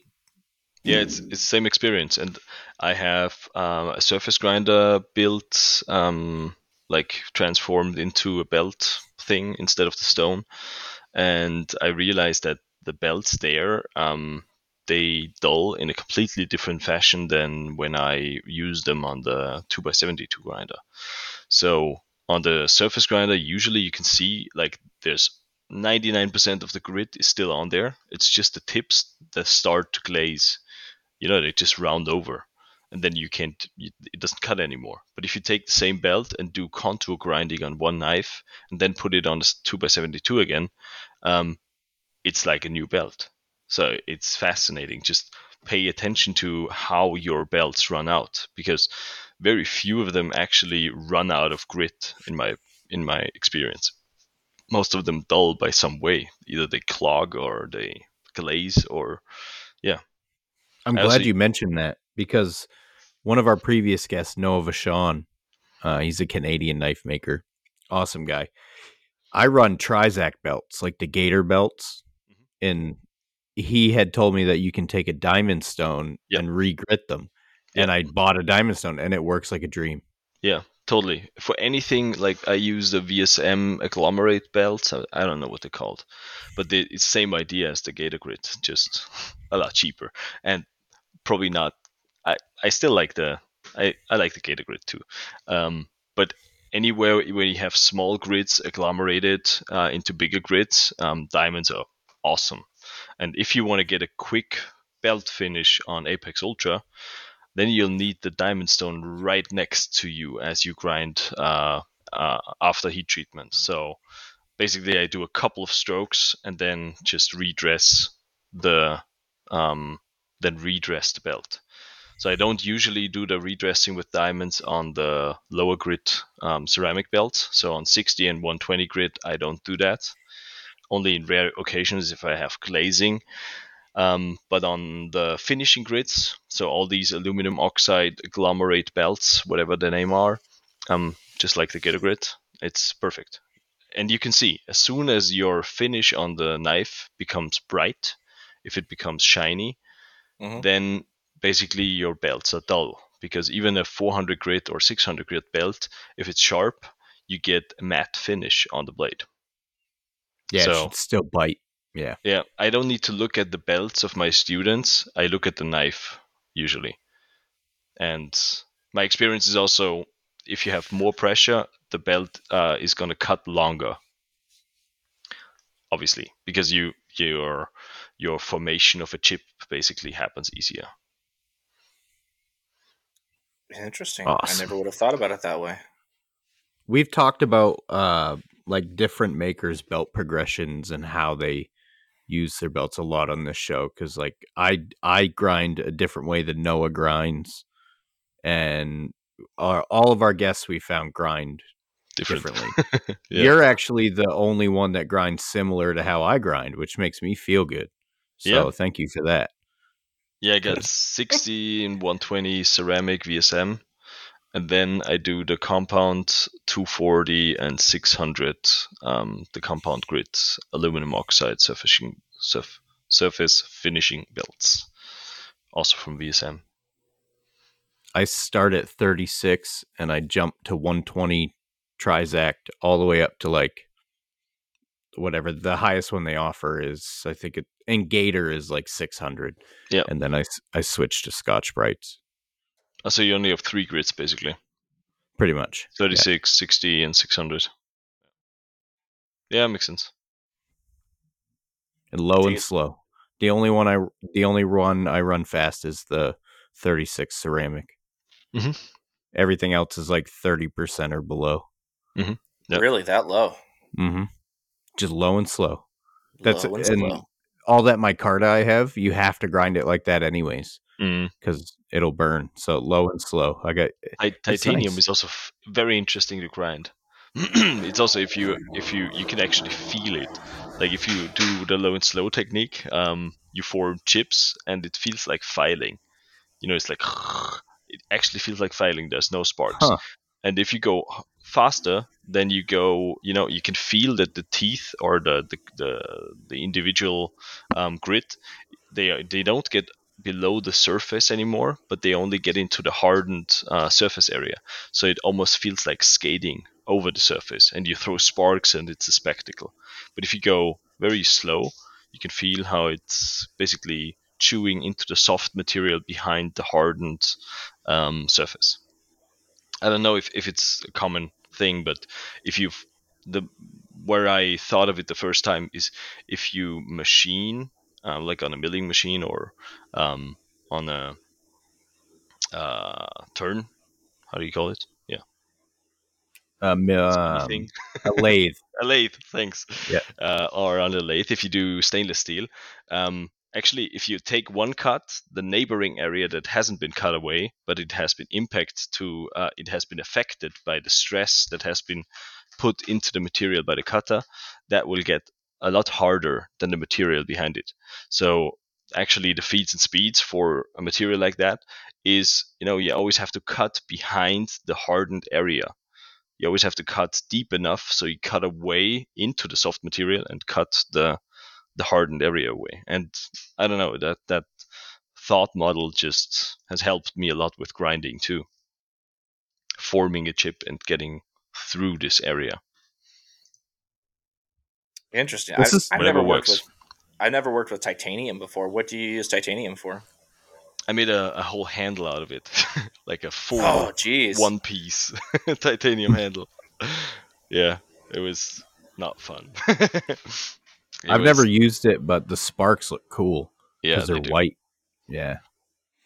All right. Well, we're at a we're at an hour thirty five here, so we should probably shut this down soon. But I just had to ask you about one more thing, and and and and then we can start to start to close out here. Um, on your Instagram, I saw that you uh, had done a laminate of both copper and stainless together into a knife. And you said that someone had inspired you to do this. So obviously, you, I'm sure you want to give them credit. What sort of bond do you have with that? Because I know that the the bond between stainless and carbon, if you're doing a standard stainless and my, I mean that's obviously not the same bond that you're getting with carbon to carbon. But then you're adding in that extra element. What what was that like doing that that lamination? it was frustrating. it was really frustrating the first couple of times I messed it up. Um, but in the end, like once once you get the once you get everything right, let's put it that way, and the diffusion happens, it's a pretty it's a pretty good bond. I mean, copper is always going to be softer than the steel, but you don't have it in the edge, and I think it's a. I mean, it it's not technically making much sense that combination, but it's aesthetically very pleasing, and it's just I, you know oh, I like striking. a challenge. It's very striking. I like a challenge. so since then, I've also done uh, like a Damascus core and then copper in between and stainless cladding. Uh, it just looks looks really cool, but it's all all of the things. They're always solid state diffusion bonding. So um, in the sciency world, um, this would be called an LMC, a laminated metal composite. And I always think it's, I mean, all of the materials that we make, all the Damascus and nickel Damascus and CuMai and Go, Gomai, all that, it's all an LMC. It's all solid state diffusion bonding. So we, we never melt anything. It's just clean surfaces, put it together, make sure no oxygen gets in there, heat it up, and deform it a little bit. I mean, that's that's the whole chapter. Everything It's always the same. Just the process parameters vary, and uh, the the degree of complexity of getting these things clean and um, together and getting no oxygen in there that varies. I mean, with Damascus, with carbon steel, with simple steels, it's pretty easy after a while. um, so so it's very forgiving compared to stainless Damascus, for example. And then you put in copper, and then it's like the worst of stainless and the worst of Gom uh, of CuMai, and then you just put those two things together, and you your process window always becomes smaller. So the the range of temperatures that you can work in becomes smaller, and the range of time that you can work in becomes smaller.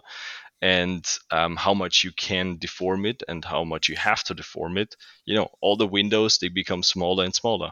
And you just have to find the gap. You just what what will work. What's not too high and not too low and what's not too fast and not too slow so the, the temperature was really the thing that came to my mind because you're trying to find a temperature to where copper wants to be but at the same time stainless that must have been tough to try and find that, that proper temperature yeah, it's tricky, especially in the beginning. It it, it wants to delaminate so bad because uh, you are at a temperature that is pretty low for stainless. You know, the stainless is still pretty strong, and in the beginning you don't have a good bond because there's no diffusion happened yet, no um, no um, friction welding or nothing.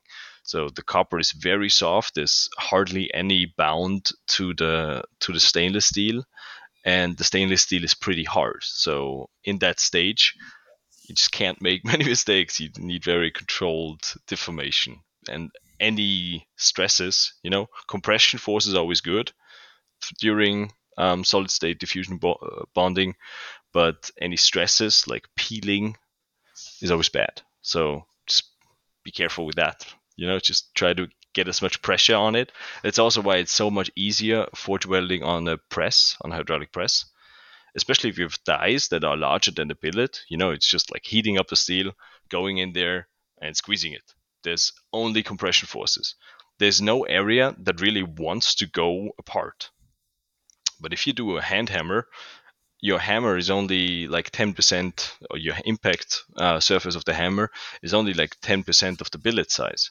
So you know, 10% are pushed together and the rest of the billet is either not pushed together or even torn apart at that moment. That's why you have to go light and fast in the beginning, so you you know just don't get too much stress. Don't uh, have it delaminate.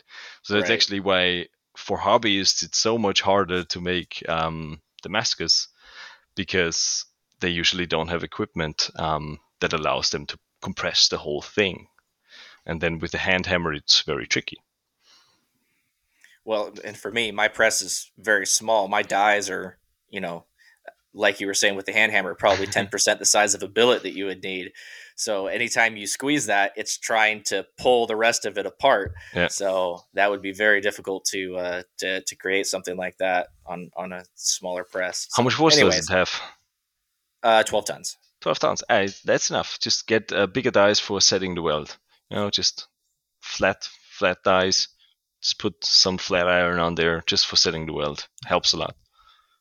12 tons is enough for a smaller billet. I All think. Right. Well, maybe I'll give it a try. Nice. I, I, haven't ventured into the the CuMai before. I've seen a lot of guys do some amazing stuff with it, and and I constantly get people asking me, "What are you going to do the CuMai? When are you going to do it?" And it's like, I don't know. I don't, I don't really want to. I, it's kind of kind of scary, and mm, I'll get there maybe. Yeah, yeah. Be but careful. The, if you overheat it, it's going to be liquid copper shooting out of the back. Yeah, exactly. That's that's what I'm worried about. so get your face. That's what I'm worried about. It's but, a good no, idea. I, I just I just saw that the stainless and the copper was so striking. It was it was beautiful. So I had to ask you about thank that. You. So that's really cool to hear about. So thank you. I appreciate that. Ryan, do uh, we have anything else we want to touch on? Yes, we do. We have to tell the whole world to go buy tickets to Maximus. Oh, that's right. Raffle. Um, fifteen bucks a spot or forty for three. There's over forty prizes. We're talking chef knives, petty knives, Ameribrade's throwing in stuff. Phoenix Abrasives is throwing in knife kit belts. Um, this I don't know all the items. There's way too many. There's literally 40 or more. And I'm I'm pretty sure some more are still trickling in. So he's gonna run this raffle till March 1st and then do a huge drawing.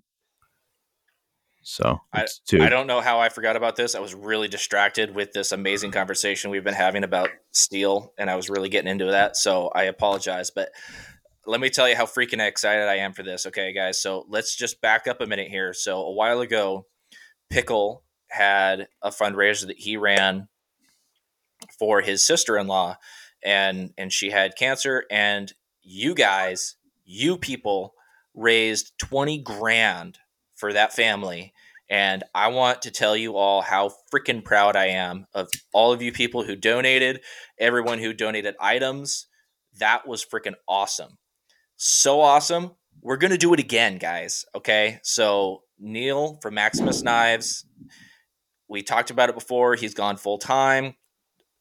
Dude did not intend to go full time. All right. So you can go check out his story. You can go check out his reels that he's posted about it. I'm not going to speak for the guy, but it's it's time to help help our boy out. Okay. This is this is what we do. This is a family. This is a community. We love each other and we support each other. And I can't tell you how excited I am to see so many people stepping up to the plate uh, and, and helping this guy out. So we have, like like Ryan was saying, just a ton of different people that are putting in some amazing prizes, some amazing companies, Ameribrade. Um, so there's some great prizes for makers, for anyone. There's going to be some cool chef knives and some other. I mean, uh, what was it? There was some some like super cool rings that were being donated to this. I mean, all kinds of stuff. So, right. so I'm going to let knives on Instagram. I'm going to let our listeners choose for me because I've got two knives and I'm torn on which one I'm going to donate. So hold on, I'll go grab the other one. Okay, so if you're listening to the audio only version of this podcast, you have no idea what he's about to do. So go on YouTube, uh, Hustle and Grind podcast on YouTube, and you'll be able to see what the hell he's doing here. So, anyways, um, go to Maximus Knives on Instagram, and you can see his. Uh, he's got a story highlight. So pinned at the top of his page, go to the story highlight. He's got all of his payment info there where you can buy tickets. It's fifteen dollars a spot, or I think it's forty dollars for three spots.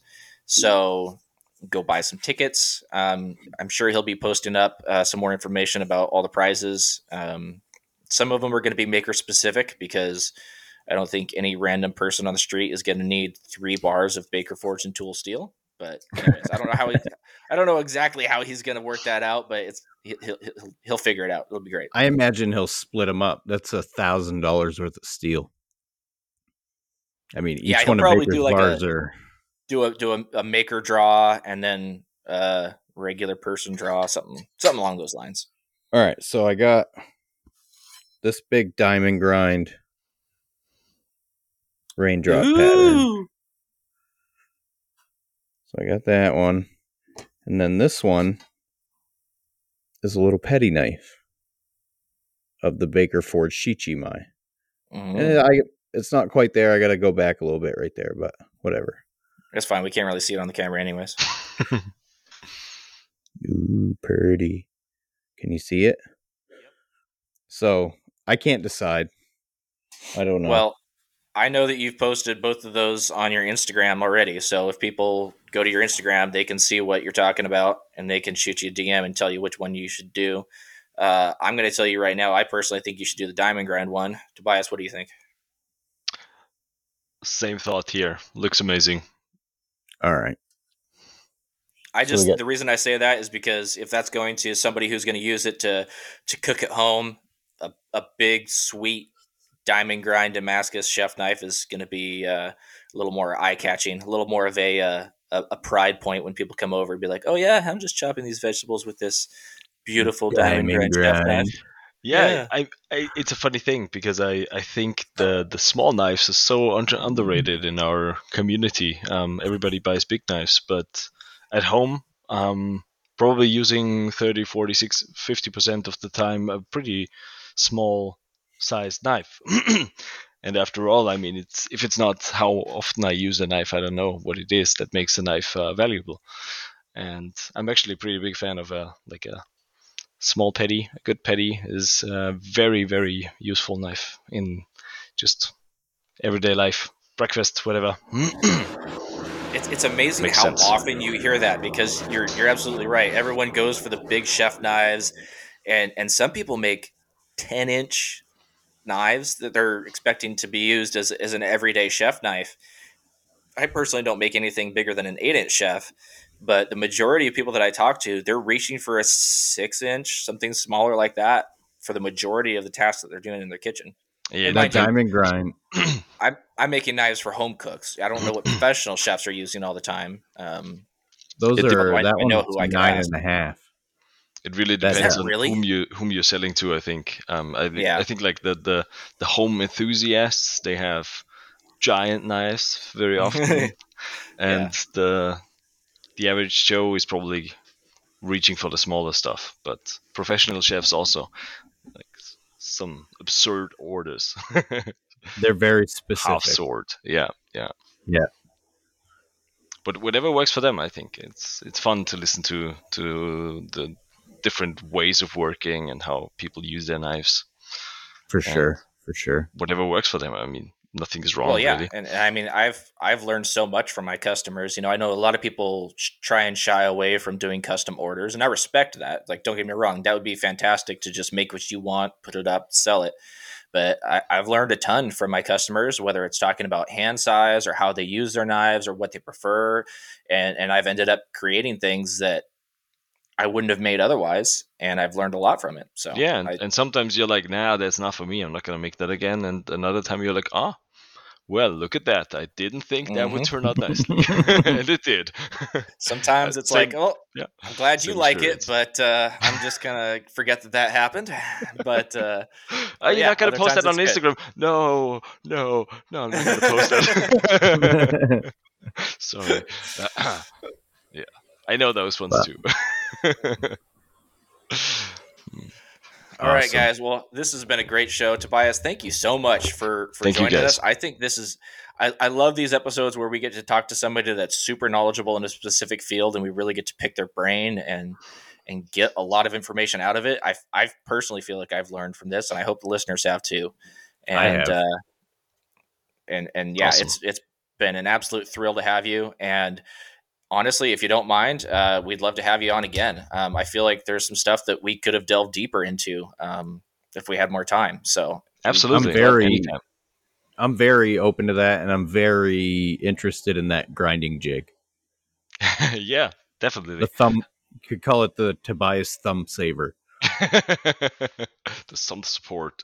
Um, Yeah. Absolutely. Yeah, I think there's going to be a lot of interest about that. Um, anybody who has seen it and realized what it is has been curious about it. So I'm pretty sure we'll see more of that. And obviously, I'd be happy to come back anytime. It's been uh, very fun. And yeah, just let me know when, and we'll make time. Oh, before I hit the outro music, what are your cats' names? Uh, they're Runa, Heimdall, and Alma. So they're just in their teens and they're having a very active time at the moment. They also we cover everything at the moment, so the couch is covered in blankets because they make a mess and they destroy everything at the moment.